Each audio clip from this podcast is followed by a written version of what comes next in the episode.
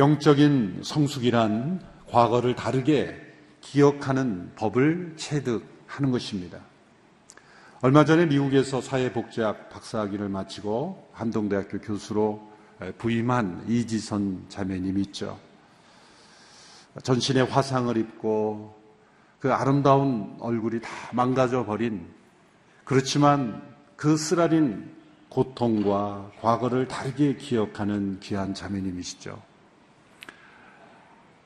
여러 번 강의 간증을 들었습니다만 제 마음속에 잊을 수 없는 한 고백은 어느 날 하나님께서 과거의 얼굴로 너 되돌아 가기 원하느냐? 할 수 있다면 그렇게 하겠느냐고 할 때 아니요. 나는 현재의 얼굴의 모습에 만족합니다. 라는 그 고백. 우리 모두의 마음 속에 돌이킬 수만 있다면 과거를 돌이키고 싶은 마음이 있지 않습니까? 우리에게 쓰라린 고통을 주었던 과거가 있다면 지우고 싶고, 되돌리고 싶고, 다시 과거로 돌아가고 싶은 그런 마음이 우리 모두에게 있지만, 그 자매는 그 과거의 예쁜 얼굴로 돌아가지 않겠습니다. 그것은 과거를 다르게 해석할 수 있는 영적 성숙이 있었기 때문입니다. 하나님의 눈으로 세상을 본다는 것은 우리의 삶 속에서 일어난 가장 고통스러운 사건 속에서도 하나님의 선하심을 발견할 수 있는 것입니다. 그런데 대개 우리는 과거의 부정적인 것만을 기억합니다. 부정적인 것만을 선택합니다. 그래서 그 기억 속에 묻혀서 새로운 미래를 열어가지 못하게 되는 것이죠. 믿음이란 과거를 하나님의 시각으로 바라보는 것입니다. 우리의 기억을 새롭게 하는 것입니다. 하나님은 우리의 기억을 새롭게 하셔서 우리에게 새로운 미래를 열어주기를 원하십니다. 부정적인 기억은 우리의 미래를 가두어두는 감옥이 되지만 하나님이 행하시는 것을 기억하는 것은 새로운 미래를 여는 창문이 되는 것이죠. 하나님께서는 이스라엘 민족을 불러주셔서 그들의 기억을 새롭게 해주기를 원하셨습니다.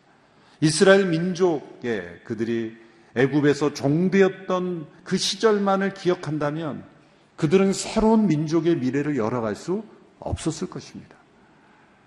하나님은 그들의 기억 속에 하나님이 얼마나 위대하신 분인지 그 민족을 통해서 역사하신 하나님의 역사를 기억하기를 원하셨습니다. 그래서 가르쳐 주신 방법이 절기라는 방법을 통해서 그들의 캘린더 속에 하나님이 행하신 일을 기억하는 절기를 정해 주심으로써 그들이 기억이 새로워지고 새로운 미래를 열어가도록 계획해 주신 것입니다. 오늘날에도 많은 역사 속에 훌륭한 인물을 기억하고 또 역사 속에 있었던 중요한 일들을 기억하는 기념일, Memorial Day들이 있죠. 사실은 그 기원은 이 성경이라고 볼 수 있습니다. 하나님께서 구약의 역사를 통해서 하나님의 놀라운 일을 기억하는 이 절기, 절기를 제정하심으로써 그 민족을 통해 하나님께서 역사하심을 가르쳐 주셨습니다. 구약에 나타난 절기는 이스라엘 민족에게 주신 절기는 일곱 개의 절기라고 할 수 있습니다. 물론 안식일도 절기라고 하면 여덟 개가 되겠지만 안식일을 제외하면 일곱 개의 절기가 레위기 23장에 집중적으로 자세하게 나와 있습니다. 레위기는 제사장들의 매뉴얼과 같은 책이기 때문에 비교적 자세하게 되어 있고 신명기는 모든 백성들에게 주시는 말씀이기 때문에 세 가지 중요한 절기로 요약돼서 우리에게 전해주고 있습니다. 6월절과 또 77절 그리고 초막절이라는 절기입니다. 이 세 개의 절기는 순례를 통해서 장소를 이동해서 하나님께서 정하신 곳으로 이동해서 지켜야 하는 절기죠. 자기가 있는 곳에서 그냥 마음으로 생활 속에서 지킬 수도 있겠지만 왜 장소를 옮기라고 했을까요? 몸을 옮김으로써 우리의 마음이 새로워질 수 있기 때문이죠. 또 개인 혼자만이 아니라 공동체로 함께 모임으로써 함께 하나님의 행하신 일들을 기억하는 공동체가 되도록 하신 것이죠. 우리도 모두 마찬가지입니다. 예배 공동체로 함께 모인 겁니다. 하나님의 백성들은 어떤 혈연 공동체가 아니죠.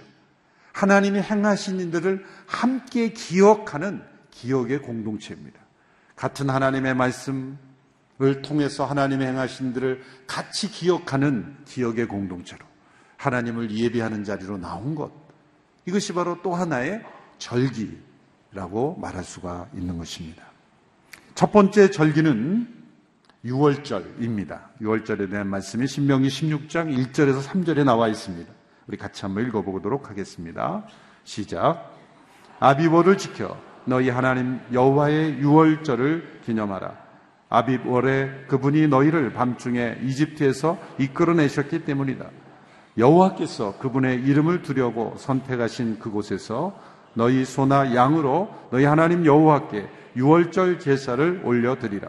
올린 음식을 먹되 누룩 있는 빵과 함께 먹지 말고 너희가 서둘러 이집트를 떠났으니 7일 동안 누룩 없는 빵, 곧 고난의 빵을 먹으라. 그리하여 너희 평생에 너희가 이집트에서 나온 그날을 기억하도록 하라. 6월절은 출애굽을 기념하는 절기입니다. 영어로 패스오버라고 하는데 넘어가다, 뛰어넘다 라는 뜻의 히브리어 파사흐라는 동사에서 비롯된 것이죠. 이 바로의 강팍한 마음 때문에 열 가지 재앙이 애굽에 내려졌습니다. 마지막 열 번째 재앙은 애굽에서 난 모든 생물, 동물을 포함해서 애굽에서 처음 난 생물이 다 죽임당하는 재앙이었습니다. 하나님께서는 이스라엘 민족들에게 그 재앙으로부터 건짐을 받을 수 있는 길을 주셨죠. 그래서 그 좌우 임방과 문설주에 양과 염소의 피를 바르도록 하셨습니다. 그 피를 보고 넘어가셨다. 출애굽기 12장에 보면 이런 표현들이 자주 나옵니다. 내가 그 피를 볼 때 너희를 넘어가리니 23절에 보면 여호와께서 두루 다니실 때 그 문을 넘으시고 21절 이스라엘 자손의 집을 넘으사 넘으시고 뛰어넘으시 유월하다 유월하다 그런 데서 유월절이라는 단어가 나오죠. 출애굽은 민중 봉기를 통한 애굽 대탈출의 사건이 아닙니다. 오늘 역사책을 보고 또 사회 도서들을 보면 이스라엘 민족들이 힘을 규합해서 애굽을 대탈출하고 모세의 강력한 리더십으로 애굽으로부터 이렇게 탈출했다라는 표현을 쓰는 것인데 성경을 읽지 않은 것이죠. 출애굽의 사건은 민중 봉기를 통한 탈출 사건이 아니라 하나님의 사건입니다. 어린 양의 피를 보고 넘어가심으로 그 민족을 애굽에서 구원하신 신학적인 사건입니다. 이 출애굽을 기억할 때 그들을 애굽에서 이끌어낸 결정적인 사건, 그들을 구원하신 결정적인 사건, 그것은 그들의 문에 발라졌던 그 소와 염소와 양의 피, 그 어린 양의 피를 보고 넘어가신 사건, 어린 양의 대속의 사건을 기억하도록 하신 것입니다.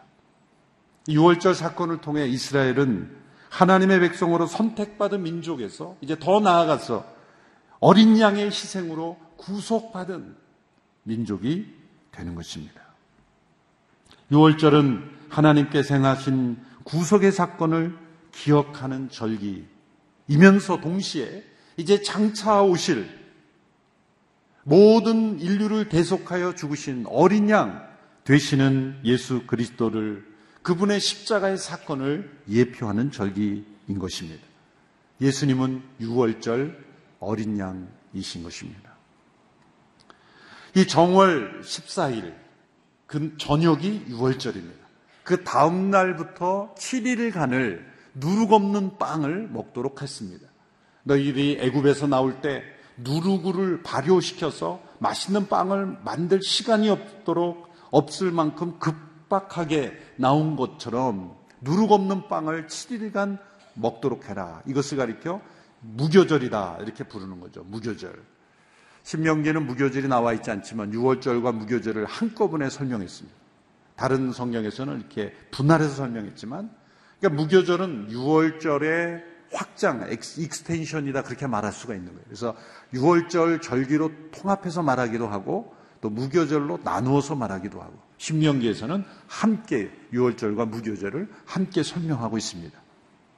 엄밀한 의미에서는 6월절은 정월 14일 저녁이 6월절이고 그 다음날 15일부터 22일까지 7일간이 무교절인 겁니다. 누룩 없는 빵을 먹도록 하신 이유는 무엇입니까? 우리에게 거룩하고 순결한 삶을 요구하신 것이죠. 이 두 가지를 우리에게 적용하는 말씀이 고린도전서에 등장하고 있습니다. 5장 7절에서 8절의 말씀 우리 같이 읽어보겠습니다. 시작. 새 반죽덩이가 되기 위해 묵은 누룩을 제거해 버리십시오. 우리의 유월절 양이신 그리스도께서 희생되심으로 우리가 누룩 없는 반죽이 됐기 때문입니다. 그러므로 묵은 누룩 곧 악하고 해로운 누룩이든 빵으로 절기를 지키지 말고 오직 순결함과 진실함 곧 누룩 없는 빵으로 지킵시다. 사도 바울을 통해서 우리에게 이 절기의 의미를 우리에게 적용해 주고 있는 것입니다. 우리 예수님은 6월절 어린 양이 되신 사건입니다. 우리가 믿는 예수님이 이스라엘 백성들이 애굽에서 건짐을 당할 때 그들이 문에 뿌렸던 그 어린 양의 피와 같이 우리의 인생 개개인의 삶에 임하는 하나님의 심판을 넘어가게 하는 죽음이 우리를 넘어가게 하는 6월절 어린 양이 되셨다는 것. 예수님을 믿는다는 것은 우리가 6월절을 경험한 하나님의 백성이 된다는 것이다. 그러나 그 이후로 다가오는 무교절의 절기에게 우리가 우리에게 동일하게 요구되는 것이다. 어린 양의 피로 구속받은 사람들은 누룩 없는 빵을 7일 동안 먹어야 하는 것처럼 거룩함, 순결함, 그리고 진실한 누룩 없는 빵이 우리에게 되도록 요구하고 있다는 거예요. 신명기 16자 3절에 보면은 그 누룩 없는 빵을 고난의 빵이다. 그렇게 했습니다. 왜 고난의 빵이라 표현했을까요? 고난을 통해서 우리가 누룩 없는 빵으로 변화되어 가기 때문입니다. 고난 없이 우리가 누룩 없는 빵이 될 수 있으면 얼마나 좋겠습니까? 그러나 대개는 고난 없이 정결케 되는 일이 없습니다. 고난 없이 우리의 누룩이 제거되지 않습니다. 왜 하나님께서 우리가 죽음을 경험하도록 죽도록 때로는 병들도록 허락하십니까? 때로는 이해하기 힘든 고난을 허락하십니까? 누룩을 제거하는 하나님의 방법인 것입니다. 하나님의 선물인 것입니다. 6월절 이어서 무교절이 옵니다. 그런데 그 사이에 또 하나의 절기가 있죠. 오늘 본문에는 나타나지 않지만 그 사이에 있는 초실절, 첫 번째 열매의 절기다라는 절기가 있습니다. 이 절기는 6월절과 무교절 기간 중에 안식 후 첫날, 안식 후 이튿날에 지키는 절기입니다. 6월절과 무교절 사이에 그 안식일이 있는 경우에 안식 후 첫날이 바로 첫 번째 열매를 그때는 바로 보리 추수가 시작되는 기간이거든요. 첫 번째 그 보리 추수단을 하나님 앞에 드리는 절기라 그래서 초실절 첫 번째 열매의 절기라 이렇게 부르는 것입니다. 여기에 놀라운 의미가 있습니다. 예수님께서 6월절 어린 양 대신 예수님께서 십자가에 못 박혀 죽으시고 안식 후 첫날 부활하셨죠. 첫 번째 열매의 절기는 바로 예수님의 부활을 예표하는 절기였습니다. 고린도전서 15장 20절에 사도 바울은 이렇게 예수님의 부활을 설명했습니다. 이제 그리스도께서 죽은 자 가운데서 다시 살아 잠자는 자들의 무엇이 되셨다 그랬습니까? 첫 열매가 되셨다. 이 첫 열매라는 것은 초실절, 의미하는 단어를 사용한 거예요. 첫 열매라는 건 무엇을 의미해요? 두 번째, 세 번째 열매가 있다는 거예요. 그 뒤에 열매들이 나온다는 겁니다. 추수의 시작이 의미하는 것은 계속해서 추수가 된다는 것이죠. 예수님께서 부활하신 것은 예수님만의 부활이 아니라 예수님 부활 이 첫 열매가 되어서 이제 부활의 능력이 모든 예수 그리스도 안에 있는 사람들에게 주어진다. 6월절은 예수님의 십자가의 사건을 의미하는 것이고, 그리고 6월절에 이어진 그 무교절, 그리고 초실절은 예수님의 부활의 은혜를 우리에게 예표해 주는 것입니다. 보리추수가 시작되는 그 사건, 추수의 시작이 예수님이 바로 하나님 나라가 이 땅에 예수님이 오심으로써 십자가에 못 박히셨으나 부활하심으로 우리에게 놀라운 구원의 하나님 나라의 출수의 시작을 우리에게 알려주신 사건. 이것이 이스라엘 역사에서 정해준 하나님의 절기가 장차 오실 예수님을 예표해주며 또 우리에게는 그 그리스도께서 이루신 그 구원의 성취를 선물해 주시는 절기입니다. 두 번째 절기로 넘어가 보겠습니다. 두 번째 절기는 77절입니다. 16장 9절에서 11절의 말씀 같이 읽어보겠습니다. 시작. 7을 세는데 너희가 곡식에 낫을 대는 그날부터 7주를 세라. 그리고 너희 하나님 여호와께서 너희에게 주신 그 복의 양대로 낙헌제를 드려 너희 하나님 여호와 앞에서 77절을 지키라. 또 너희 하나님 여호와 앞에서 그분이 당신의 이름을 둘 곳으로 선택하신 그곳에서 기뻐하되 너와 내 아들, 딸들과 내 남종들과 여종들과 내 성안의 레위 사람들과 너희 가운데 사는 이방 사람들과 고아들과 과부들과 함께 즐거워라.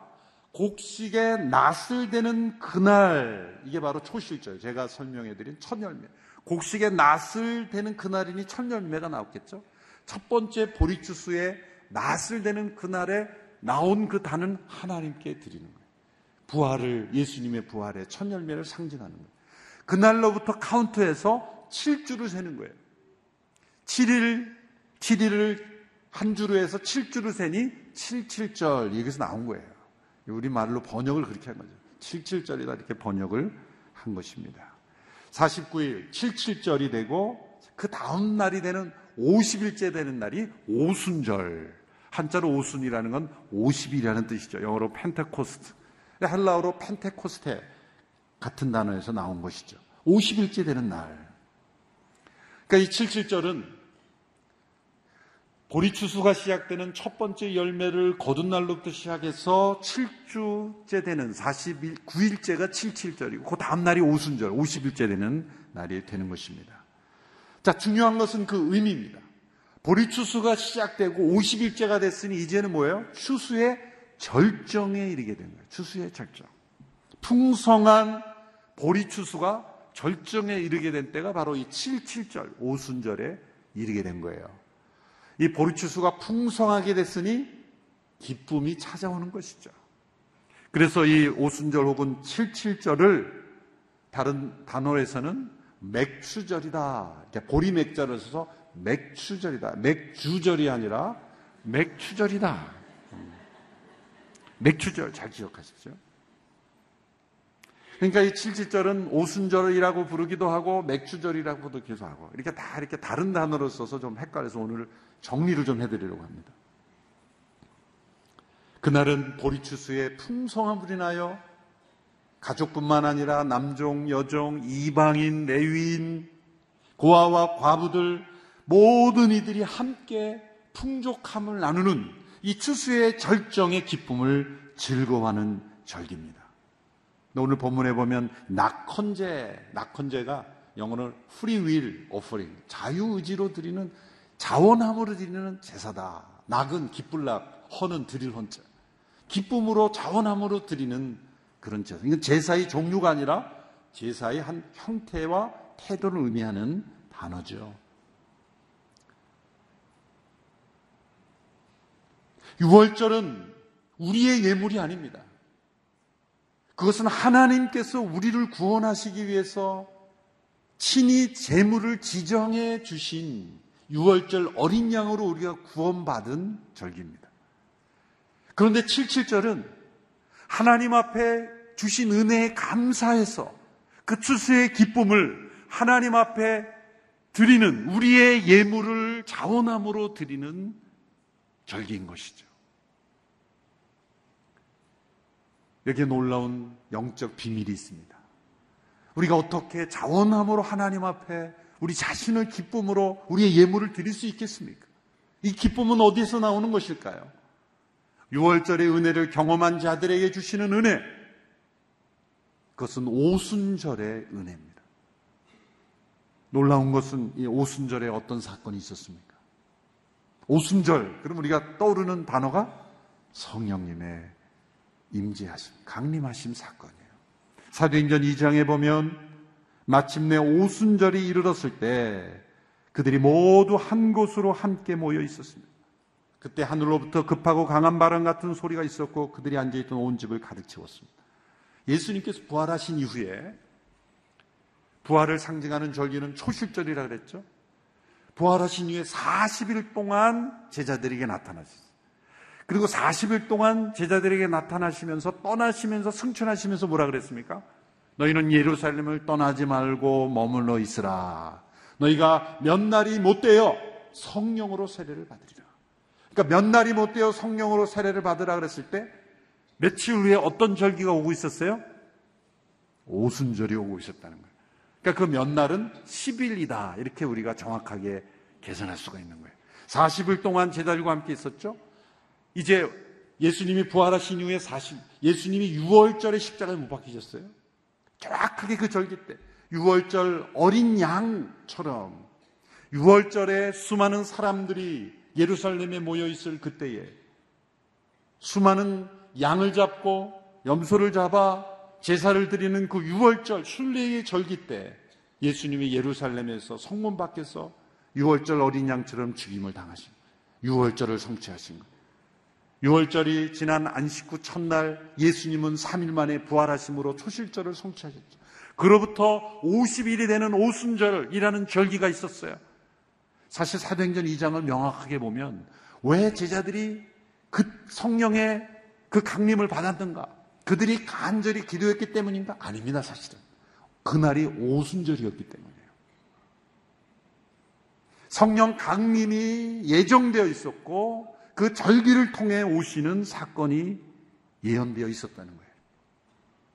그날이 오순절이었기 때문이에요. 그날 그들이 함께 모여 있을 때, 오순절을 지키기 위해 함께 모여 있을 때, 오순절이 예표하던 성령의 강림 사건이 일어난 것입니다. 오순절이 추수의 절정이듯이 성령 강림을 통해 이제 추수의 절정이 도래하게 된 거예요. 위대한 추수가 시작이 된 것입니다. 사도행전에 보면은 수천 명이 집계로 돌아오고 이제 수만 명, 수십만 명으로 복음이 확산됨으로써 영적 수수의 절정이 이르게 된 것입니다. 그로 말미암아 성령 충만을 받은 자들은 기쁨으로 자원함으로 자신의 삶을 드리고 물질을 드리고 시간을 드리고 하나님의 나라를 위하여 기쁨으로 자유 자원하는 예물을 드리는 이 오순절의 은혜가 일어나게 된 거예요. 6월절은 고난의 빵이었지만 오순절은 기쁨의 빵이 되는 것입니다. 성령 안에서 그 기쁨의 빵을 하나님 앞에 드릴 뿐만 아니라 가족과 이웃과 연약한 지체들과 함께 기뻐하며 즐거워하는 절기인 것입니다. 6월절은 누릴 수 없는, 6월절에서는 누릴 수 없는 그 기쁨을 누리는 것입니다. 사도행전적 교회는 이 오순절에 성령의 임재하심을 기뻐하고 즐거워하고 자원하는 마음으로 삶을 나누는 이 자원함이 가득한 교회가 바로 사도행전적 교회요. 오순절적인 신앙인 것입니다. 이것이 바로 칠칠절 혹은 오순절 혹은 맥추절이라는 절기에 담긴 영적 의미.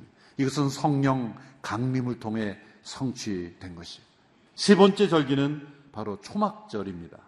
오늘 보면 13절에서 15절의 말씀을 같이 읽어보도록 하겠습니다. 시작. 너희가 타작마당과 포도주 틀에서 난 것을 거둬들인 뒤 7일 동안 초막절을 지키라. 초막절을 기뻐하되 너와 내 아들, 딸들과 내 남종들과 여종들과 내 성 안에 있는 레위 사람들과 이방 사람들과 고아들과 과부들과 함께 기뻐하라. 7일 동안 여호와께서 선택하신 그곳에서 너희 하나님 여호와께 그 절기를 지키라. 너희 하나님 여호와께서 내 모든 수확물과 내 손으로 하는 모든 일에 복을 주셔서 내 기쁨이 온전해질 것이다. 자, 6월절은 6월절과 무결 사이에 있는 초실절로부터 추수의 시작 시즌이었습니다. 오순절에는 추수의 절정이었습니다. 이 초막절은 무엇이겠습니까? 추수의 완성입니다. 추수의 완성. 다장마당과 포도주렛에서 난 것을 걷어들인 후 이렇게 됐죠. 이것은 추수의 끝을 의미하는 거예요. 6월절이 예수님의 십자가와 부활을 의미하고 7절과 오순절이 예수님의 성, 예, 그 성령의 오심을 예표한다면 초막절은 무엇이겠습니까? 그것은 아직 이루어지지 않은 거예요. 아직 이루어지지 않은 겁니다. 이것은 종말의 최후의 심판에 이루어질 영광스러운 미래를 예표하는 것입니다. 예수님이 다시 오셔서 수많은 열매의 추수를 마무리 짓는 추수의 완성을 의미하는 것입니다. 모든 소출을 다 걷어들이는 타작마당에서 모든 소출을 다 정리해서 가라지는 불에 태워버리고 알곡은 곡간에 모아들이는 그래서 수장절이다. The Feast of Ingathering. 수장절이다. 수전절이다. 그런 표현을 쓰기도 합니다. 예수님께서 가르쳐 주신 하나님 나라의 비유는 대부분 다 씨를 뿌리고 거두는 추수와 관련된 비유입니다. 천국은 마치 밭에 씨를 뿌리는 농부와 같으니 알곡과 가라지의 비유, 여러 비유들이 왜 그런 비유를 했겠습니까? 바로 이 절기의 흐름과 관련이 있는 거예요. 예수님이 이 땅에 오신 것은 마치 하늘의 미랄이 땅에 떨어진 것 같은 씨가 뿌려진 것 같은 추수의 시작입니다. 그러나 이제 추수의 마지막 때는 하나님께서 역사의 심판자이신 하나님께서 알곡과 가라지를 구별해서 타작마당에서 타작하시는 심판. 농부가 그 모든 곡식을 거둬들이는 것은 마치 심판입니다. 알곡과 가라지를 구별하는 것입니다. 그래서 알곡은 창고에 거둬들이고 가라지는 불에 태워버리는 추수. 추수의 마지막입니다. 그때 이 초막절에 왜 초막절이라고 했는가? 그 중요한 것은 7일 동안 장막을 짓고 초막을 짓고 집이 아닌 곳에서 초막절을 지키라는 거예요. 지금도 예루살렘에 가보면 이 초막절 절기가 되면 이 아파트 같은데 다 베란다가 이 이스라엘은 넓습니다. 왜냐하면 아파트는 단독 주택이 아니니까 뜰이 없잖아요. 그러니까 이 베란다를 넓게 해서 거기에다가 텐트를 치고 초막을 짓고 거기에서 7일 동안 살게 함으로써 또 초막절을 지키는 지금까지도 지키고 있는 거죠. 왜 좋은 집을 놔두고 편안한 방을 놔두고 초막에 거하게 합니까? 하나님께서 그 백성들이 출애굽한 이후에 40년 동안 하나님께서 그들을 지켜주시고 보호하셨다는 것을 기억하게 하는 것이죠. 우리에게 주는 의미는 무엇입니까? 신약에서는 우리의 몸 자체를 장막이라고 비유했습니다. 우리가 이 땅을 살아가는 것은 바로 광야의 생활을 하는 것이다. 약속의 땅 가나안을 향하여 이스라엘 백성들이 광야를 지났듯이 우리에게 주어진 약속의 땅 산을과 새 땅은 아주 오직 않았습니다. 그러므로 우리는 광야의 인생을 사는 장막에 거하는 나그네라는 것을 깨닫게 하시는 초막절은 완전한 초막전은 아직 오지 않았어요. 그래서 우리는 이 땅을 살면서 장막에 거하는 초막에 거하는 이스라엘 백성들처럼 그렇게 광야를 여행하는 나그네들이라는 것을 깨닫게 하시는 거죠. 마지막 추수 때는 세상의 끝입니다. 그 세상의 끝이 있다는 걸 기억할 때 우리는 장막에 사는 나그네일 뿐이다라는 것을 가르쳐 주시는 것입니다. 마지막 때 우리에게는 이 기쁨의 완성이 이루어지는 때가 올 것입니다. 영광스럽게 되는 때가 올 것입니다. 성령 안에서 이 주어진 기쁨을 날마다 바라볼 때 우리에게는 언젠가 영광스러운 미래가 기다리고 있다는 것을 예표하는 절기인 것입니다.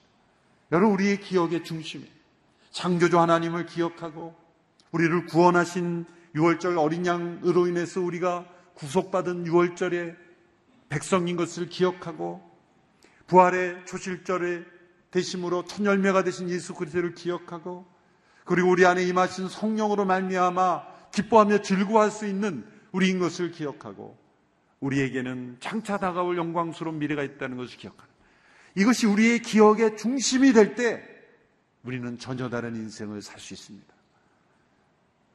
우리의 기억의 중심에 하나님의 역사를 저장하라는 거예요. 이것이 우리의 세상을 바라보고 나의 인생을 바라보는 렌즈로 삼으라는 거예요. 이것을 가리켜 기독교적 세계관이라고 말하는 거죠. 역사 속에 이루어진 하나님의 역사를 기억하며 살아갈 때 놀라운 것은 우리의 삶 속에 기대가 있습니다. 그리고 기쁨이 있습니다. 하나님의 행하신 일을 기억하는 사람에게는 늘 소망이 있어요. 늘 기대가 있는 거예요. 그리고 기쁨이 있습니다.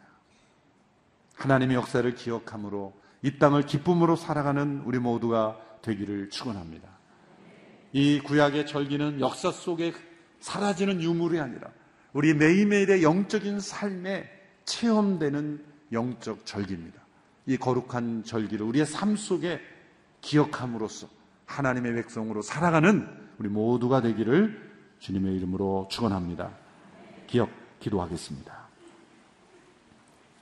하나님 아버지 부정적 기억에 매여 사는 저희들 우리에게 절망을 주고 슬픔을 주고 아픔을 주었던 기억 속에 매여 사는 인생이 아니라 하나님께서 행하신 놀라운 역사를 기억하는 삶이 되기를 원합니다.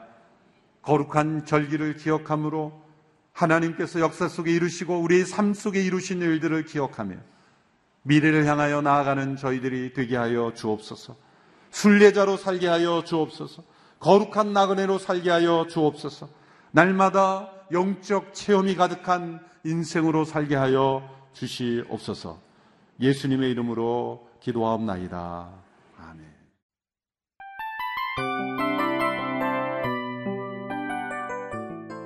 이 프로그램은 청취자 여러분의 소중한 후원으로 제작됩니다.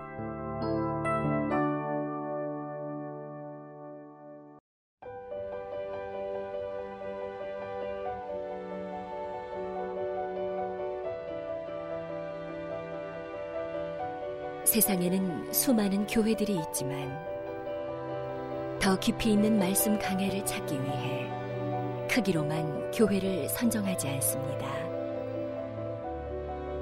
보다 좋은 영적 콘텐츠를 더 많이 나누기 위해 방송비를 받지 않습니다. 1년 365일 복음만 전하고 싶어서 우리는 광고를 하지 않습니다. 온누리의 복음을 땅끝까지 CGN TV와 함께 땅끝 성교사가 되주세요